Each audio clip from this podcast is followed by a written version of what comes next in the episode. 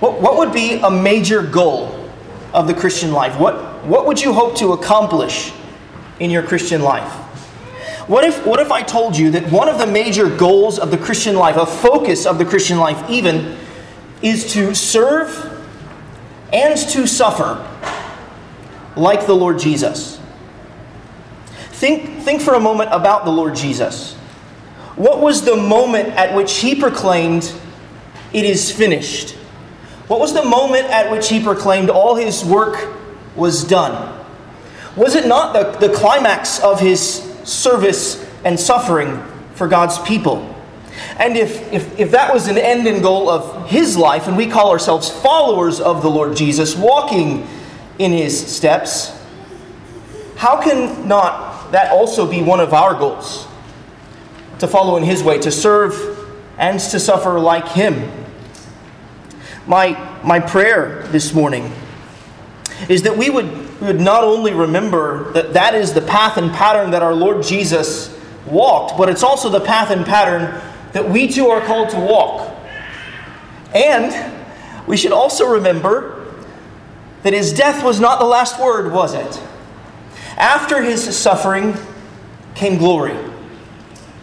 And we are only able to suffer, to follow in his footsteps, if we remember the whole of his work his suffering and his glory.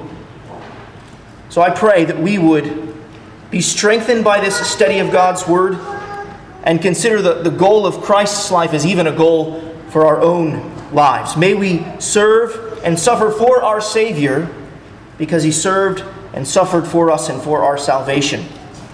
Now, it's been a while since we've opened up 1 Peter together, so let's just remember what this letter is about. Peter is writing to brothers and sisters in Jesus Christ who lived uh, in today what we know as modern Turkey. Peter opened his letter by encouraging believers to rejoice in the internal, the internal inheritance that they have in Christ that's waiting for them. He exhorted these elect exiles, as he called them, to fix their hope on glory while they sojourn here on earth. At the close of chapter 3, Peter summed up his teaching by effectively saying, Lift up the Lord Jesus Christ in your suffering because he was lifted up for you. He was lifted up for your sins. He was lifted up to rescue you so that you might be saved. In other words, Peter has been saying, if you suffer, then suffer like Jesus. This is really the, the whole point of his letter. If you suffer, suffer like Jesus. Suffer for the things that Jesus suffered for. Suffer for righteousness' sake. Well, the, the first portion of P- 1 Peter chapter 4, the author gave clear two exhortations. He, he encouraged his readers to think like Christ while he was in the world, and to live like it was the end of the world. That's what Peter has just said before we come to our passage. These two themes emerge in our text too. In fact, the, the whole sum of our passage can be summarized in these words suffer like the Savior. Those four words, I think, summarize the whole of the passage we're looking at together. Suffer like the Savior. Let me just read 1 Peter chapter 4, verses 12 to 19. Follow along there in your copies of God's Word as I read. Beloved, do not be surprised at the fiery trial when it comes upon you to test you, as though something strange were happening to you. But rejoice insofar as you share Christ's sufferings, that you may also rejoice and be glad when his glory is revealed. If you are insulted for the name of Christ, you are blessed, because the Spirit of glory and of God rests upon you. But let none of you suffer as a murderer or a thief or an evildoer or as a meddler. Yet, if anyone suffers as a Christian, let him not be ashamed, but let him glorify God in that name. For it is time for judgment to begin at the household of God. And if it begins with us, what will become the outcome what will be the outcome for those who do not obey the gospel of God? And if the righteous is scarcely saved, what will become of the ungodly and the sinner? Therefore, let those who suffer according to God's word entrust their souls to a faithful Creator while doing good. We're going to unpack this text under four headings smile at suffering, suffer for the Savior, suffer as one scarcely saved, and suffer like the Savior. And I'll repeat those headings as we move into each new section. Let's begin with our first point smile at suffering. Read again verses 12 and 13. Do you see them there? Beloved, do not be surprised at the fiery trial when it comes upon you to test you, as though something strange were happening to you. But rejoice insofar as you share Christ's sufferings, that you may also rejoice and be glad when his glory is revealed. Do you see the, the tenderness with which Peter begins this section as he begins to focus in on some, some very hard things? He, he says to his readers, Beloved, dear, dear ones, those whom I love, those whom God loves, beloved, do not be surprised. Do not be surprised. Why should we not be surprised at suffering? Why should they not be surprised at suffering? Well, the answer is because Jesus told his disciples that we would face difficulty in this world. So, Jesus in Matthew chapter 10, verse 22, he said, And you will be hated by all for my name's sake, but the one who endures to the end will be saved.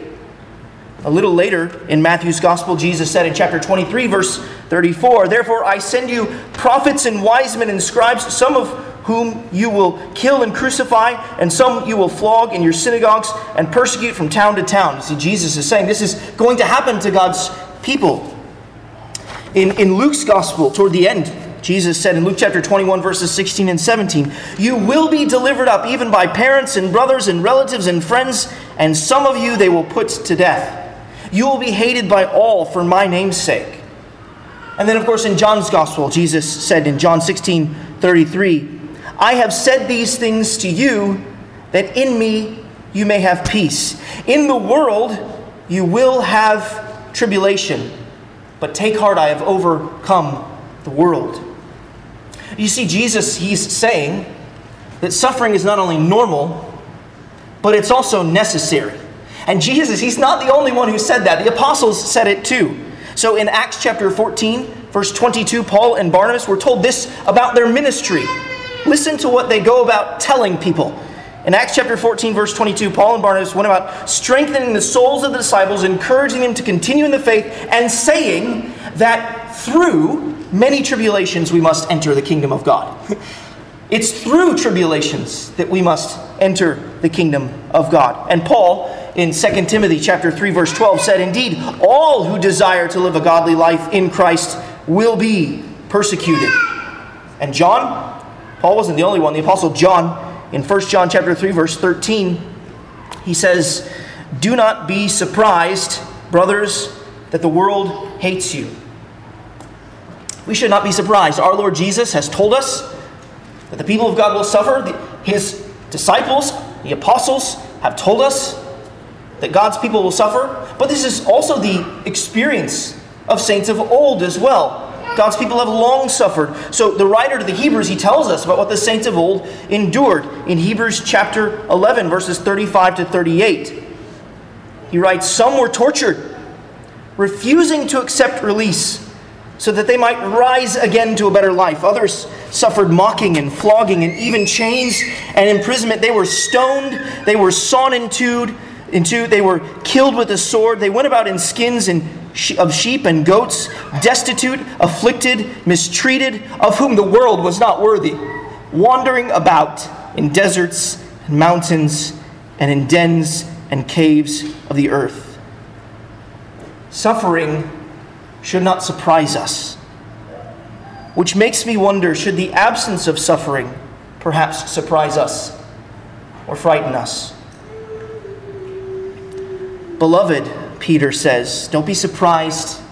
And do you notice how he characterized the trial? What's the word he uses there? It's fiery. Do not be surprised at the fiery trial. It, it will come upon God's people. It's not a matter of if, but when, right?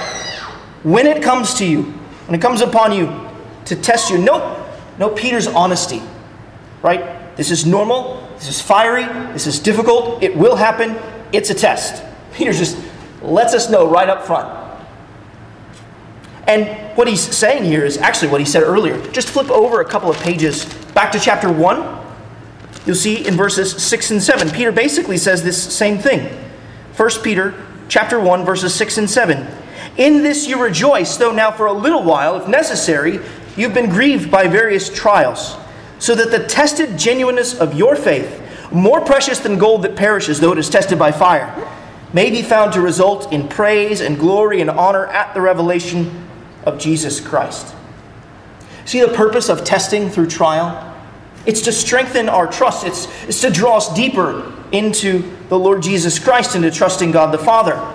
It's for the purpose of our faith being purified. See, trials, they don't downgrade our trust, they bring it to a higher quality. That's God's purpose. We don't know for certain what these fiery trials were in specific, but given Jesus' teaching, given the apostles' teaching, given Peter's teaching in this letter, it seems it was for faithfulness to the Lord Jesus Christ. You know, one way in which believers in the first century expressed faithfulness to the Lord Jesus Christ was by refusing to pay tribute or to worship Caesar. Christians decided, no, we will not go to the temple, we will not pay tribute to Caesar, we not, will not worship him, because Jesus is Lord, and to Jesus alone belongs our worship. And many suffered. They were faithful to the Lord Jesus Christ, they were persecuted. Nero even literally set some believers on fire. Do not be surprised. But then Peter, he, he doesn't just say, do not be surprised. He goes further, doesn't he? Have a different attitude, actually. Rejoice. Re- re- rejoice insofar as you share in Christ's sufferings. Rejoice? Really? Suffering, it, it's not a good in and of itself. It is a, a, it's a good because of how God uses it for our good, for His glory, and to draw us nearer to Him, to make us more like Jesus, and to draw us deeper into the Lord Jesus. And what does it mean to share in Christ's sufferings?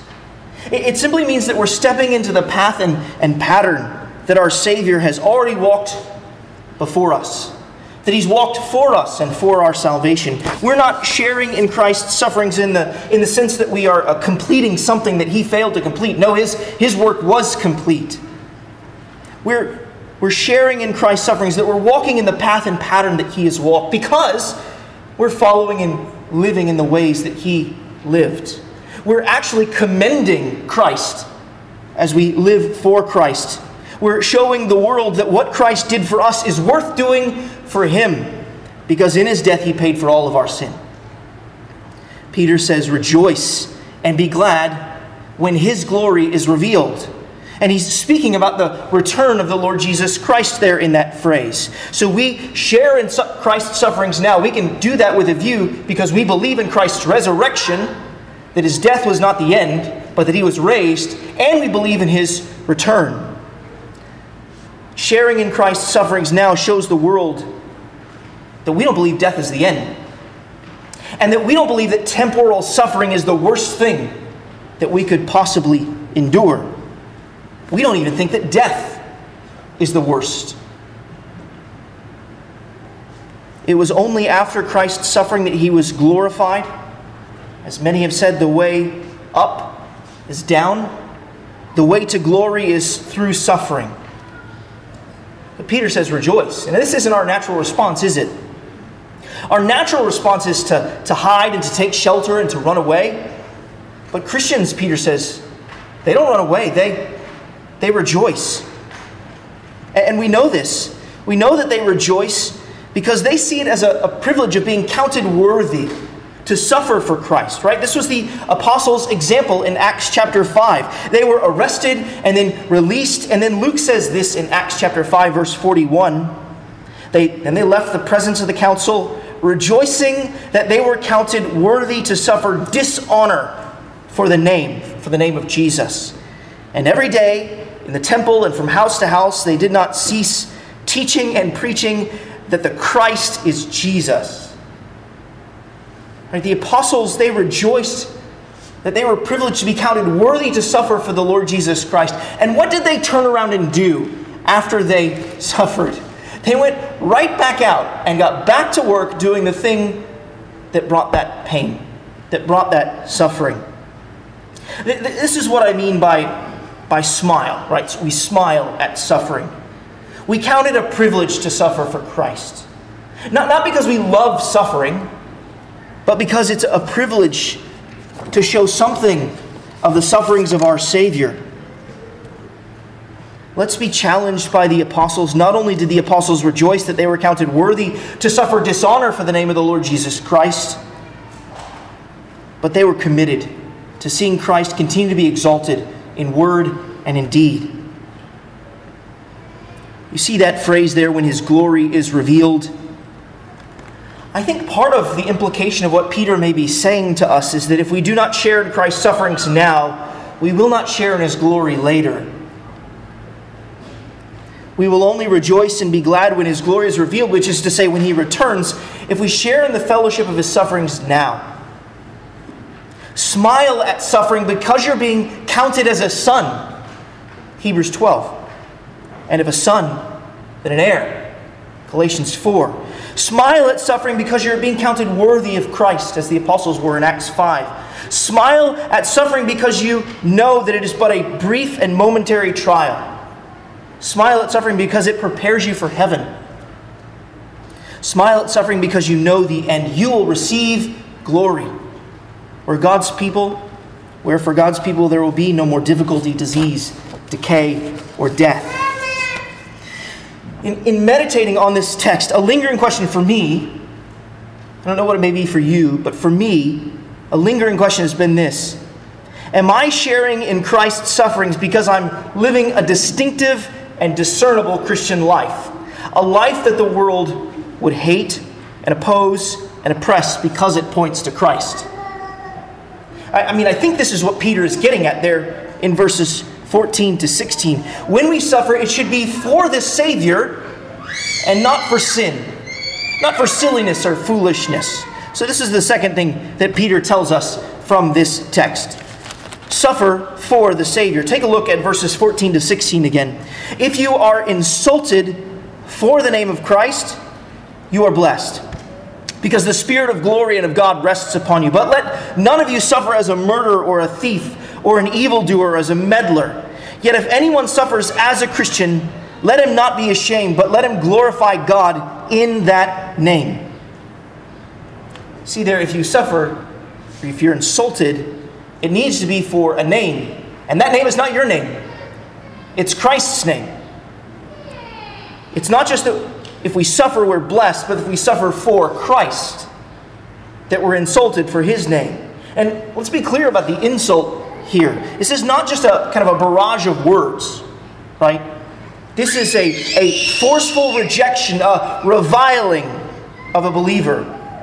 Being insulted for Peter would have meant being openly mocked, ridiculed, and reproached. All of those things that the Lord Jesus endured when he was on the cross, right?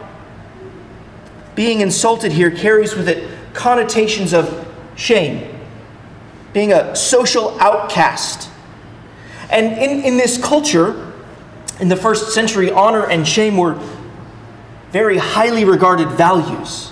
Right? You did everything you could to protect your family's honor, to protect the name of your family. You didn't want any shame to be brought upon them. You know, when my, my parents lived in Turkey and served as, as missionaries there, uh, this they experience very often. Someone would lie in order to protect the name of their family, to preserve their honor. This is something of the, the kind of culture there. You do everything possible to avoid being shamed. But Peter says, there's joy in this for you if you're shamed for Christ. Remember the apostles, they suffered dishonor for his name. See, identifying with Christ, loving and living for Christ should set us off, mark us out, and discernibly distinguish us from the world. And given the world's natural hatred of Christ, they would then express that through opposition and insults toward God's people. So, are we different? Is our allegiance to Christ discernible, seen? You know, uh, my, my son and I were going over to the neighbor's house yesterday, and uh, we walked up into his yard, and he was there, and his dog started barking at us. Right? We're strangers. We don't belong there. We're on his turf. So he wants us to back off. I think Peter's saying something like that, right? Does the, does the world bark at you for being a believer? You're on their turf. You don't belong here. This is not the kind of ethic that's welcome in this world. But this is the Lord Jesus' world, and so we have to live his ethic out in this world. Peter calls us to live as strangers and aliens in this world. 1 Peter chapter 2 verse 11. But the real question is are we strange to this world? What are those things that visibly and discernibly distinguish us from the world? One is that we gather to assemble to worship the risen Lord Jesus because God's word commands it and commends it. And if we're insulted because we gather here for the name of Christ, then we're blessed. And that should not generate any kind of spiritual pride within us, but a soberness that our, our friends and neighbors aren't gathering with us. Uh, one of the things I was convicted by over these last two months was I drove the, by the golf course one Saturday and saw people playing golf, and my heart was grieved that you could putt, but you couldn't go here preaching. And my dear wife said to me, You should feel that way every Sunday that you drive by somebody who's not gathering with God's people. You should be concerned for their souls. Are we concerned? So concerned that we're willing to cross that pain line, perhaps to receive kind of a, a bark? Are we leaning into being faithful and proclaiming Christ and inviting others to come to Him? If you're insulted for the name of Christ, you're blessed. There's blessing for cursing. There's blessing of God for the world's cursing. And those who suffer for the name of Christ are blessed. What was, what was it our Lord Jesus said in his famous Sermon on the Mount? He said this in Matthew chapter 5, verses 11 and 12. Jesus said, Blessed are you when others revile you and persecute you and utter all kinds of evil against you falsely on my account. Rejoice. That's what Jesus told us. Rejoice and be glad, for your reward is great in heaven. For so they persecuted the prophets who were before you. You see, Peter, he's just echoing the teaching of the Lord Jesus here. Christians are blessed when they suffer for the name of Christ, when they prove that they are little Christs. That name, first given to Christians, was one of derision. But believers have embraced it. Yes, we, we actually want to be like the Lord Jesus. Christians are joyful in suffering for the name of Jesus because this reveals they're united to the Lord Jesus Christ and they possess, you see there, the Spirit of glory. Persecution is a sign that you're precious to Christ, that you are blessed by Christ and belong to Christ. And we have no doubt that our Lord will be with us by His Holy Spirit in our suffering, and that too will be a blessing. You know, part of the imagery that Peter is drawing on here is likely from the book of Isaiah. There are a number of scattered references where the Spirit is said to rest upon the Messiah. And what Peter is saying here to a degree is that if you walk in the way of the Messiah and bear reproach for the Messiah, then the same Spirit of glory and of God that rested upon the Messiah also rests upon you.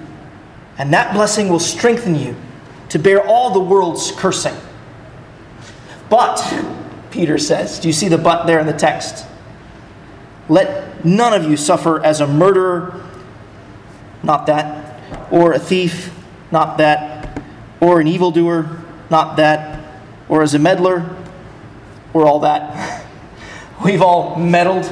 Now, we've probably also likely murdered in our hearts and been thieves in our minds and have done evil. But what Peter is saying is look, in your context, Right? Don't suffer because you deserve it, because you've done wrong, because you've done something unrighteous. If you're going to suffer, it needs to be for the sake of the Lord Jesus Christ, because you're being faithful to Him and for what He commands you. This is a, a backhanded way of saying, don't suffer because you deserve it. Don't suffer for sin. It's acceptable to suffer for Christ. It is unacceptable to suffer for sin and wickedness. So be wise and godly, and holy, and righteous, and good. Be, be, be gracious. You don't needle unbelievers to incite suffering. It should actually come naturally because you're just doing the things the Lord Jesus commands you to do. Suffer for those things, but don't suffer for lawlessness, for sin, and for wickedness. Yet, and here's verse 16, it's really repeating the teaching of verse 14. It's parallel. If you suffer, and if you're a Christian, it seems that you must suffer at some point in time to some degree for following the Lord Jesus Christ, then you must also glorify God in your suffering. Don't be ashamed of suffering for Christ. Rather, rejoice and seek to make your suffering redound to God's glory. Well, how can you do that? Peter's going to tell us a little more in verse 19. But it's by in the midst of your suffering, act how the Lord Jesus acted.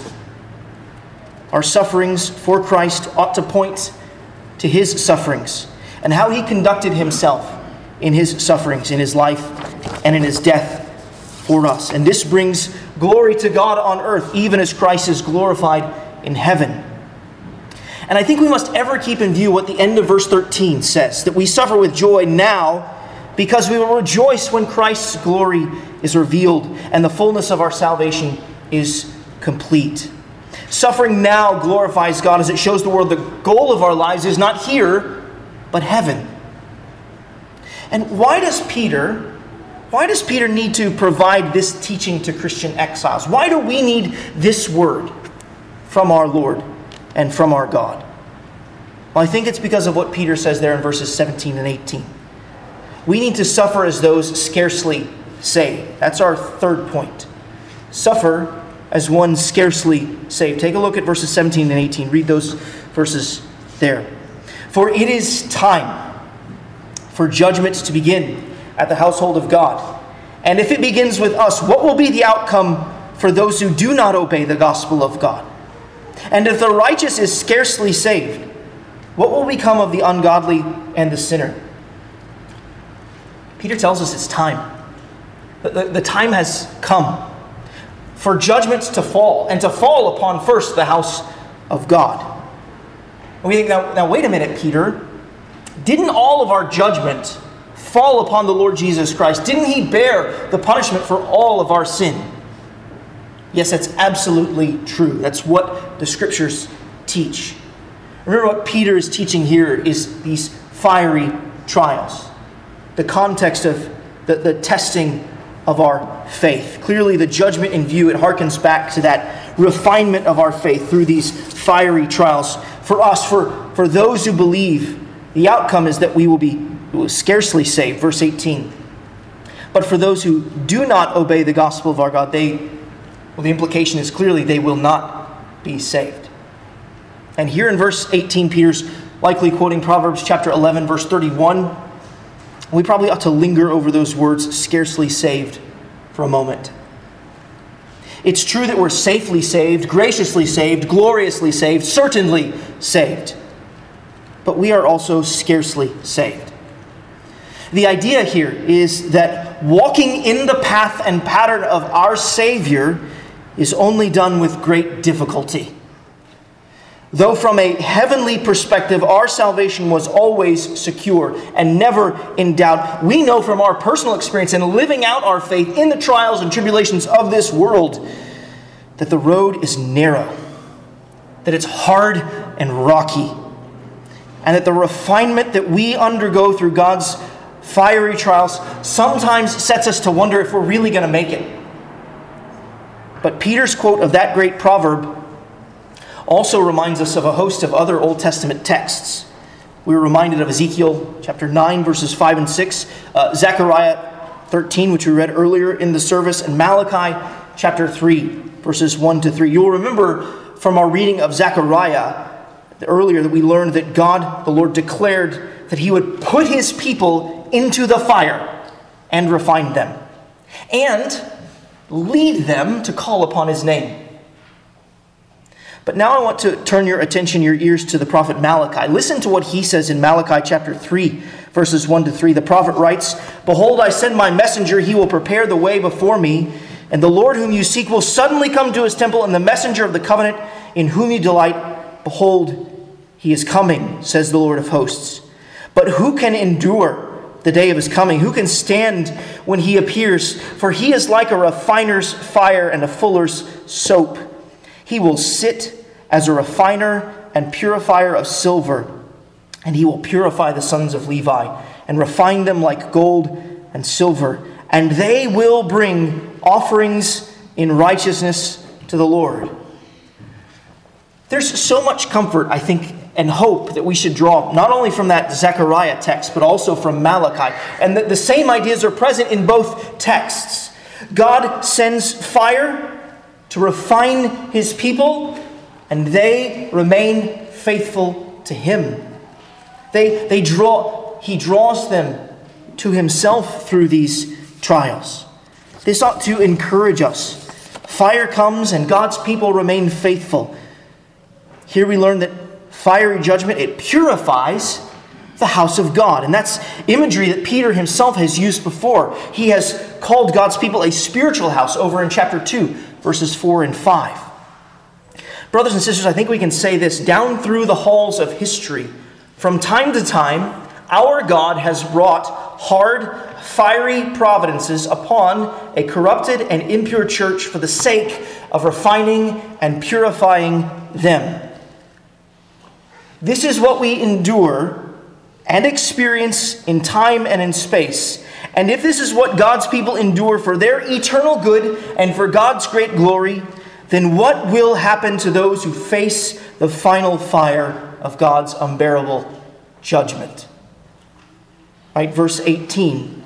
That's the question it's asking. What will become of the ungodly and the sinner? And it's a rhetorical question. And the answer is that if we are scarcely able to make it to endure and faithfully persevere and trust in the Lord Jesus Christ, then the ungodly and the sinner certainly will make it. And we know what will become of the ungodly and the sinner because the scriptures teach us what will become of the ungodly and the sinner. Listen to what the apostle Paul writes in 2 Thessalonians chapter 1 verses 6 to 9. Paul writes, since indeed God considers it just to repay with affliction those who afflict you, and to grant relief to you who are also afflicted, as well as to us. When the Lord Jesus is revealed from heaven with his mighty angels in flaming fire, inflicting vengeance on those who do not know God and on those who do not obey the gospel of our Lord Jesus Christ, they will suffer the punishment of eternal destruction, away from the presence of the Lord and from the glory of his might. You see, what Paul says in Second Thessalonians parallels with what Peter says here in 1 Peter 4. Both Paul and Peter declare that the gospel of our God is to be obeyed, and that those who do not obey the gospel will not be saved. Sadly, they will suffer, but not temporal suffering eternal suffering. They will not merely suffer the fires of sanctifying refinement, but the fires of eternal self conscious torment. Dear friend, if you are here this morning and you're not a believer, follower of the Lord Jesus Christ, hear this call to obey the gospel of God. He says to you, You are a sinner. You like a sheep, have gone astray. And we all have. We've all sinned and fallen short of the glory of God. We've all chosen to live our own way rather than God's way. We've not obeyed Him. And yet He has come to us in the Lord Jesus Christ. The eternal Son of God took on flesh and He lived a life of suffering. Suffering reproach and rebuke and reviling. And yet He was sinless in all of it, unlike any of us have been. When he was reviled, he did not revile in return. How many of us? All of us, right? When somebody has reviled us, we have sadly reviled in return.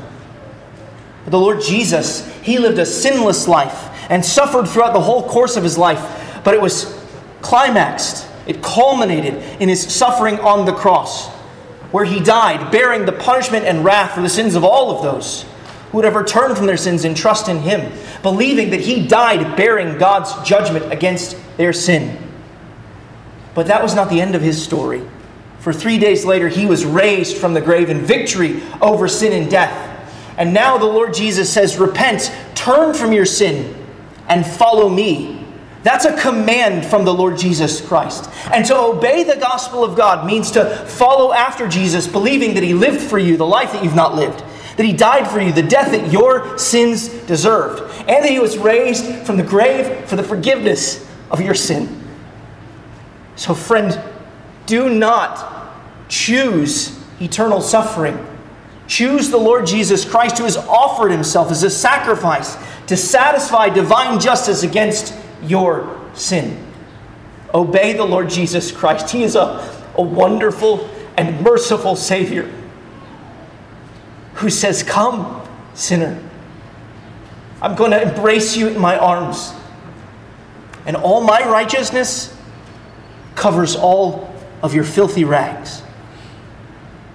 Welcome and come into my kingdom and follow me.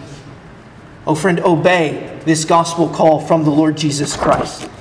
This is how anyone is scarcely saved by trusting and hiding themselves in the Lord Jesus Christ. And, dear Christian, if you are concerned about the fiery trial that you may experience on earth, I want to invite you to remember and give thanks and rejoice in the truth that because of Christ, you have been spared of the final fiery trial of those who do not obey the gospel of our God. Christian, give thanks that you will not endure the punishment that Christ endured, or the punishment that those who reject Christ will endure. So, Christian, endure their insults Endure their mockery, endure their anger and rage and wrath with, com- with pity and compassion and much grace. Maybe pray like the Lord Jesus prayed Father, forgive them, for they know not what they do. Show them in your suffering that you identify with the Christ who would not revile in return. Show them in your suffering that you identify with the Savior who opened not his mouth. Show them in your suffering that you identify with the Messiah who entrusted himself to him who judges justly. And that's really the conclusion that Peter comes to and drives at there in verse 19. Suffer like the Savior. This is our last point now. Suffer like the Savior. Read 1 Peter chapter 4, verse 19. Therefore, let those who suffer according to God's will entrust their souls to a faithful Creator while doing good. Therefore, right, there's that word in our text that whenever you come upon therefore, you ask, what's it there for? What's it doing? How's it working and functioning? It's a special word that gives weight to everything that has gone before. Therefore, since or because all of this is true, you should do or live in the following way. So, therefore, since or because you know that trials are coming, you should not be surprised by them. Verse 12. Because you share in Christ's sufferings, because you will rejoice and be glad when Christ is revealed in all his glory. Verse 13. Because you're insulted for Christ. Verse 14. Because you're blessed by Christ. Verse 14. Because you are graced with the Spirit of glory. Verse 14. Because you suffer for doing what is right. Verse 15 because you are called to glorify God in your suffering. Verse 16. Because it is time for God to visit his people with a refining fire. Verse 17. Because you will be saved from the fires of eternal judgment on the last day. Verse 17. Because God will judge the ungodly and the sinner. Verse 18. Because of all of these things, entrust your soul to God and do good. Note carefully those words according to God's will. Remember, we're to suffer for doing those things that are according to God's will, not for sin. Take heart that you will enter into glory. So entrust your soul to God. And notice how Peter gives us encouragement and inducement to place our lives, our whole selves, our souls in the hands of God. Peter is saying, entrust your soul to your faithful Creator. Do you know who entrusted himself to God the Father first? It was the Lord Jesus. If you flip over, Peter says this about the Lord Jesus. If you flip over to 1 Peter chapter 2, verse 23, speaking of the Lord Jesus, Peter says, When he was reviled, he did not revile in return. When he suffered, he did not threaten, but continued entrusting himself to him who judges justly. In other words, when Jesus suffered, he entrusted himself to God the Father, and now, Christian, it's your turn. It's your turn to follow in his way, to suffer as Jesus suffered. And as we suffer, we are to entrust our souls, our whole selves, into the hands of who? Our faithful Creator. Now, Peter, that's an interesting phrase, isn't it? He could have just said, just entrust yourself to the Creator. But he didn't, did he? He said to, to who? To our faithful Creator. Do you see how Peter is saying, Come, come to Him, entrust your souls to Him? He's reminding us of our God's great character, His trustworthiness. Our God is not only the one who spoke creation into existence, but He faithfully sustains it. He causes the globe to keep spinning, the sun to keep rising, the rain to keep falling, and everything that is needed, everything that is needed to faithfully keep this universe functioning. And if our God is so faithful to watch over the birds and feed them, then He will be faithful to watch over His beloved people. If God is so faithful to care for His creation, He will be faithful to care for His chosen. In the words of our Lord Jesus, fear not, little flock, for it is your Father's good pleasure to give you the kingdom. He will faithfully give what He has promised. We are not only to entrust our whole selves to our Creator, and we have good reason to because He's faithful, we are also to do good. And just as Peter was saying, look, entrust yourself to God as Jesus did, as he entrusted himself to the Father, he's also saying, do good, just like Jesus did. Keep the words doing good in your mind while I read Peter's words about Jesus from Acts chapter 10, verse 38. Peter says this God anointed Jesus of Nazareth with the Holy Spirit and with power.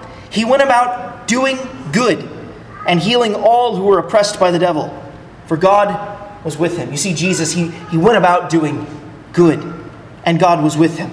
Brothers and sisters, as we go about our suffering and our serving, our following in the path and pattern of Christ, our imitation of our Savior, we can be sure that our faithful Creator will be with us and will sustain us. God will be with us. And as we conclude, consider again what is what is at least one goal of the Christian life? It must be to suffer and serve like Christ.